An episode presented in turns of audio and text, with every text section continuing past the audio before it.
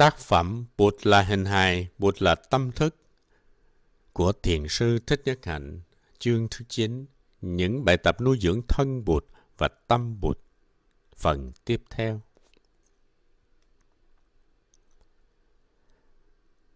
Ba cái lạy. Lạy thứ nhất.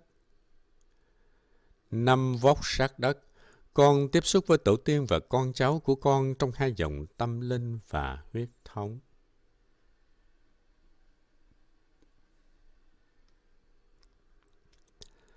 Con có tổ tiên tâm linh của con là Bụt, các vị Bồ Tát, các vị Thánh Tăng và các vị Tổ sư qua các thời đại. Trong đó có các bậc sư trưởng của con đã qua đời hay còn tại thế. Các vị đang có mặt trong con, các vị đã truyền trao cho con những hạt giống bình an, trí tuệ, tình thương và hạnh phúc. Nhờ lệ vị mà con có được một ít vốn liếng của an lạc, tuệ giác và từ bi. Trong dòng tổ tiên tâm linh của con có những vị mà giới hạnh, trí tuệ và từ bi phiên mãn, nhưng cũng có những vị mà giới hạnh, trí tuệ và từ bi còn khiếm khuyết Tuy nhiên, con cúi đầu nhận chịu tất cả là tổ tiên tâm linh của con, vì chính trong con cũng có những yếu đuối, những khiếm khuyết về giới hạnh, trí tuệ và từ bi. Và cũng vì con biết con còn có những yếu đuối và khiếm khuyết ấy, cho nên con mở lòng chấp nhận tất cả các con cháu của con. Trong đó có những người mà giới hạnh, trí tuệ và từ bi đáng cho con kính ngưỡng, nhưng cũng có những người còn đang chật vật, khó khăn và tròi sụp không ngừng trên con đường tu đạo. Điều này cũng đúng về phương diện huyết thống.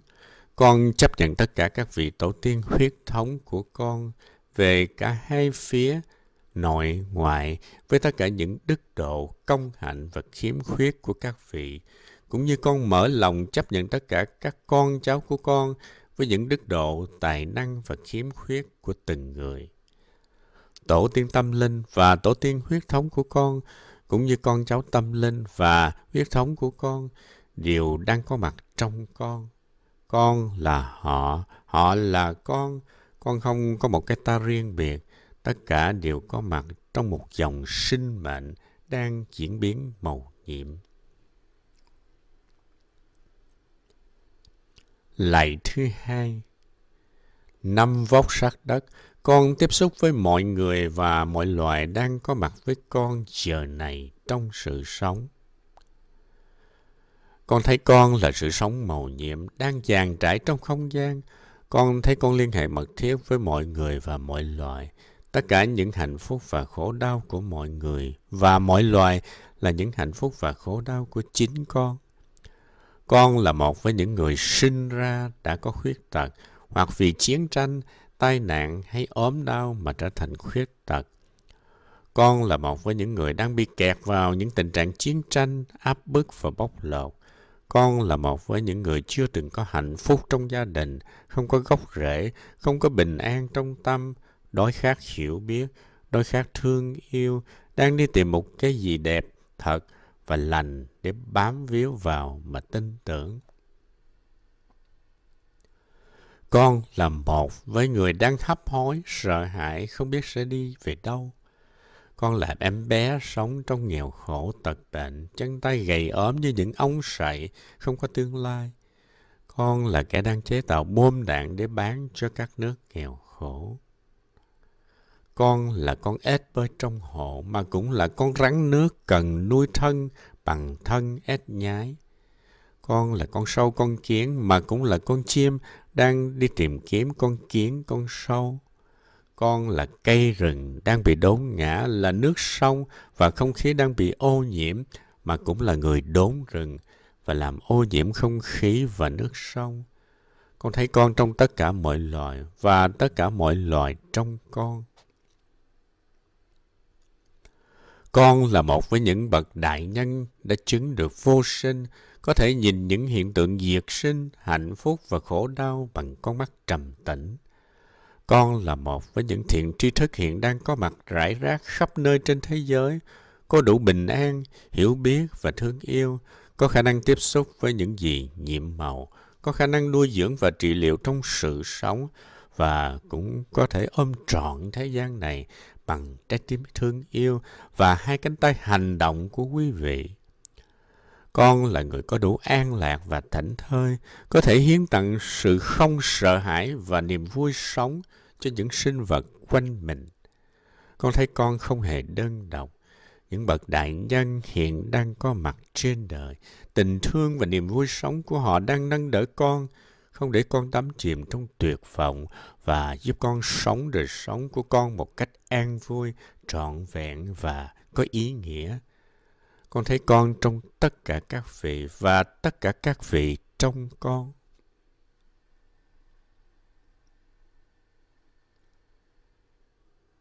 Lạy thứ ba, năm vóc sát đất, con buông bỏ ý niệm về hình hài và thọ mạng. Con thấy được thân tứ đại này không đích thực là con. Con không bị giới hạn trong hình hài này. Con là tất cả dòng sinh mạng tâm linh và huyết thống, từ ngàn xưa liên tục diễn biến tới ngàn sau. Con là một với tổ tiên của con, con là một với con cháu của con, con là sự sống biểu hiện dưới vô lượng hình thức. Con là một với mọi người và mọi loài, dù an lạc hay khổ đau, vô úy hay lo lắng.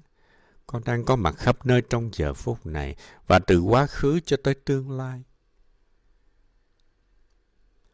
Sự tan rã của hình hài này không động được tới con, như một cánh hoa đào rơi không làm cho sự có mặt của cây hoa đào suy giảm.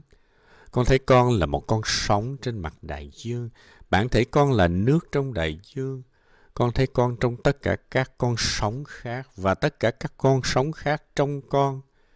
Sự biểu hiện hay ẩn tàng của hình tướng, con sóng không làm suy giảm sự có mặt của đại dương. Pháp thân và tuệ mạng của con không sinh mà cũng không diệt. Con thấy được sự có mặt của con trước khi hình hài này biểu hiện và sau khi hình hài này biến diệt. Con thấy được sự có mặt của con ngoài hình hài này ngay trong giờ phút hiện tại. Khoảng thời gian 8-90 năm không phải là thọ mạng của con.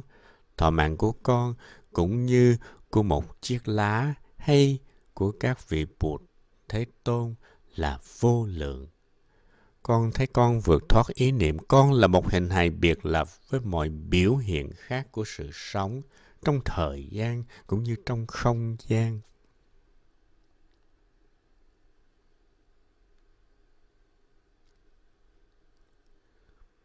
Buông thư Nghỉ ngơi là điều kiện đầu tiên đưa đến trị liệu. Khi những con thú trong rừng bị thương, chúng thường tìm một nơi yên tĩnh để nằm nghỉ. Chúng nằm tĩnh dưỡng trong yên lặng nhiều ngày, không còn nghĩ đến chuyện đi săn mồi, đi kiếm thức ăn hay chuyện gì khác. Chúng chỉ cần nằm yên nghỉ và những vết thương của chúng có điều kiện để tự chữa lành. Còn chúng ta, khi đầu óc quá căng thẳng, chúng ta thường tìm đến tiệm thuốc Tây để mua thuốc an thần. Sau đó, ta vẫn tiếp tục làm cho đầu óc thêm căng thẳng. Chúng ta không biết học cách tự chữa cho mình. Ta tích cực những căng thẳng, ta đã tích lũy những căng thẳng lâu ngày trong cơ thể qua cách sống hàng ngày của chúng ta, như cách ta ăn uống, và sức khỏe chúng ta dần dần bị hao mòn. Cho nên thiền buông thư là cơ hội để cho thân tâm được nghỉ ngơi, được chữa trị và hồi phục. Ta để cho toàn thân được buông lỏng lần lượt để tâm gửi tình thương đến từng tế bào, đến từng bộ phận trong cơ thể.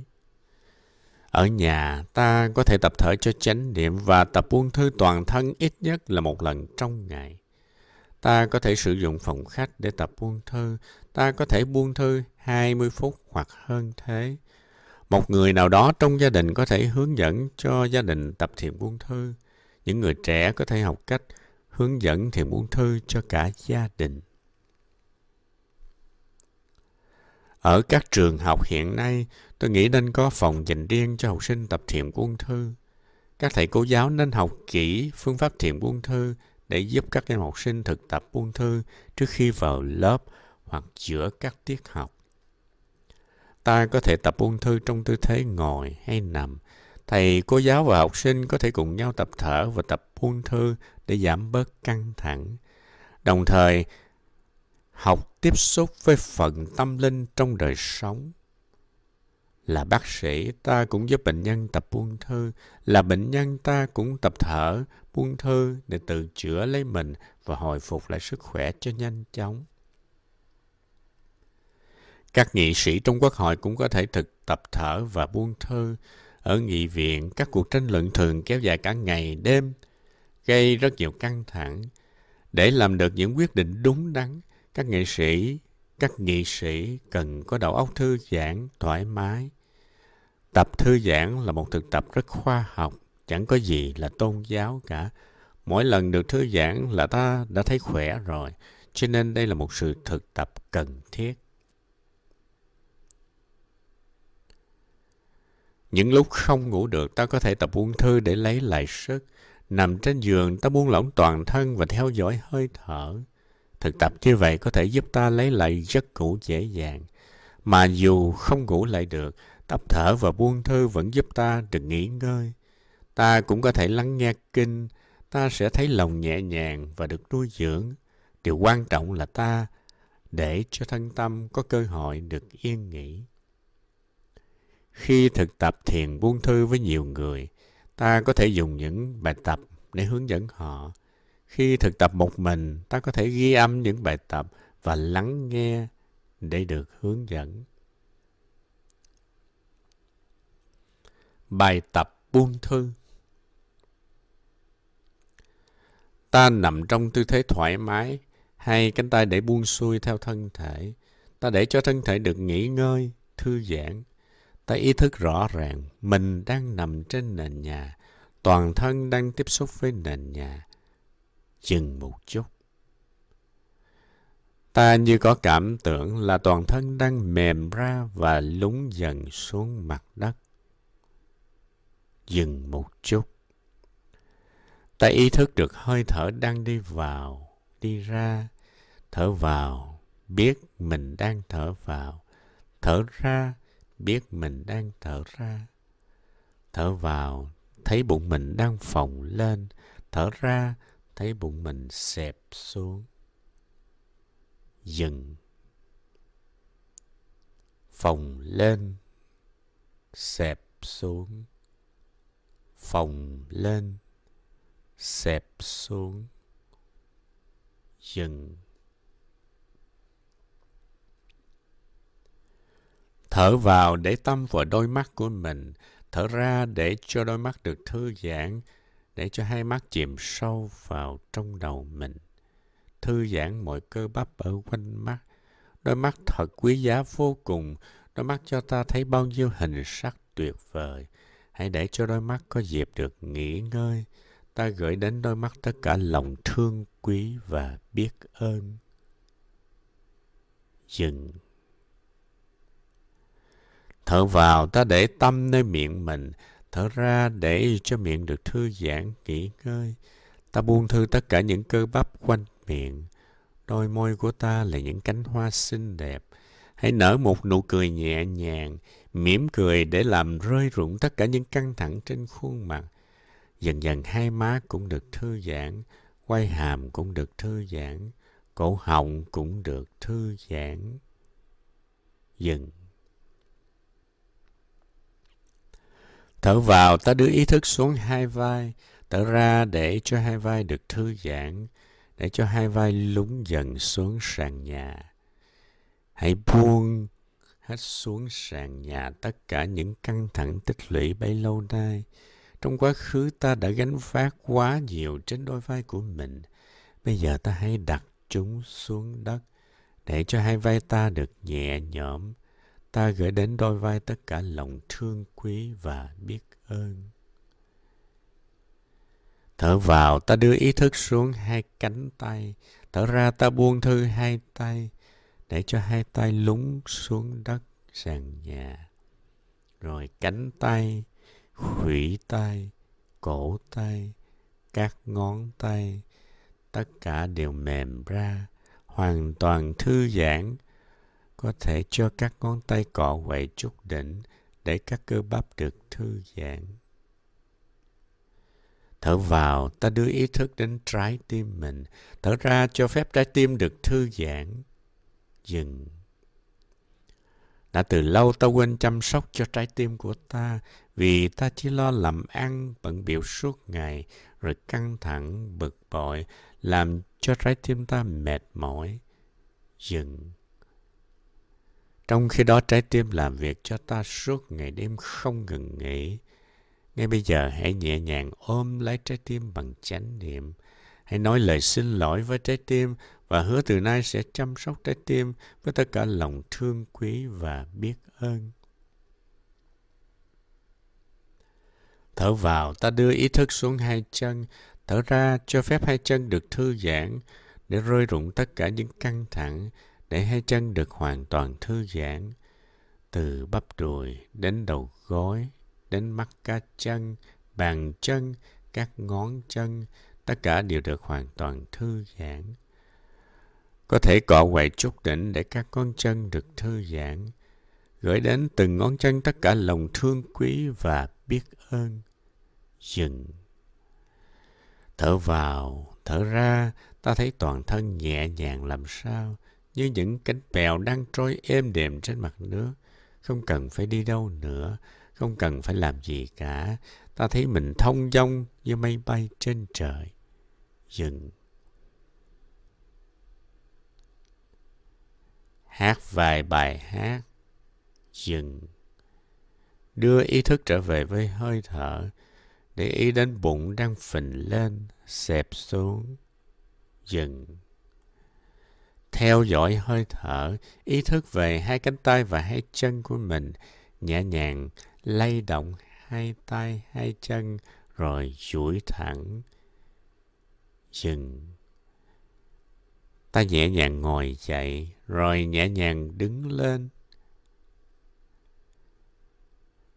Theo bài tập trên, ta có thể đưa ý thức đến từng bộ phận của cơ thể để tâm chăm sóc từng bộ phận trong khi thở vào, thở ra. Nhất là những nơi đang đau nhất để những nơi đó có thêm năng lượng từ chữa trị. Ta gửi theo từng hơi thở tất cả lòng thương quý và biết ơn của ta đến từng bộ phận của cơ thể. Vì cơ thể của chúng ta là những người bạn đồng hành thân thiết nhất. nhất.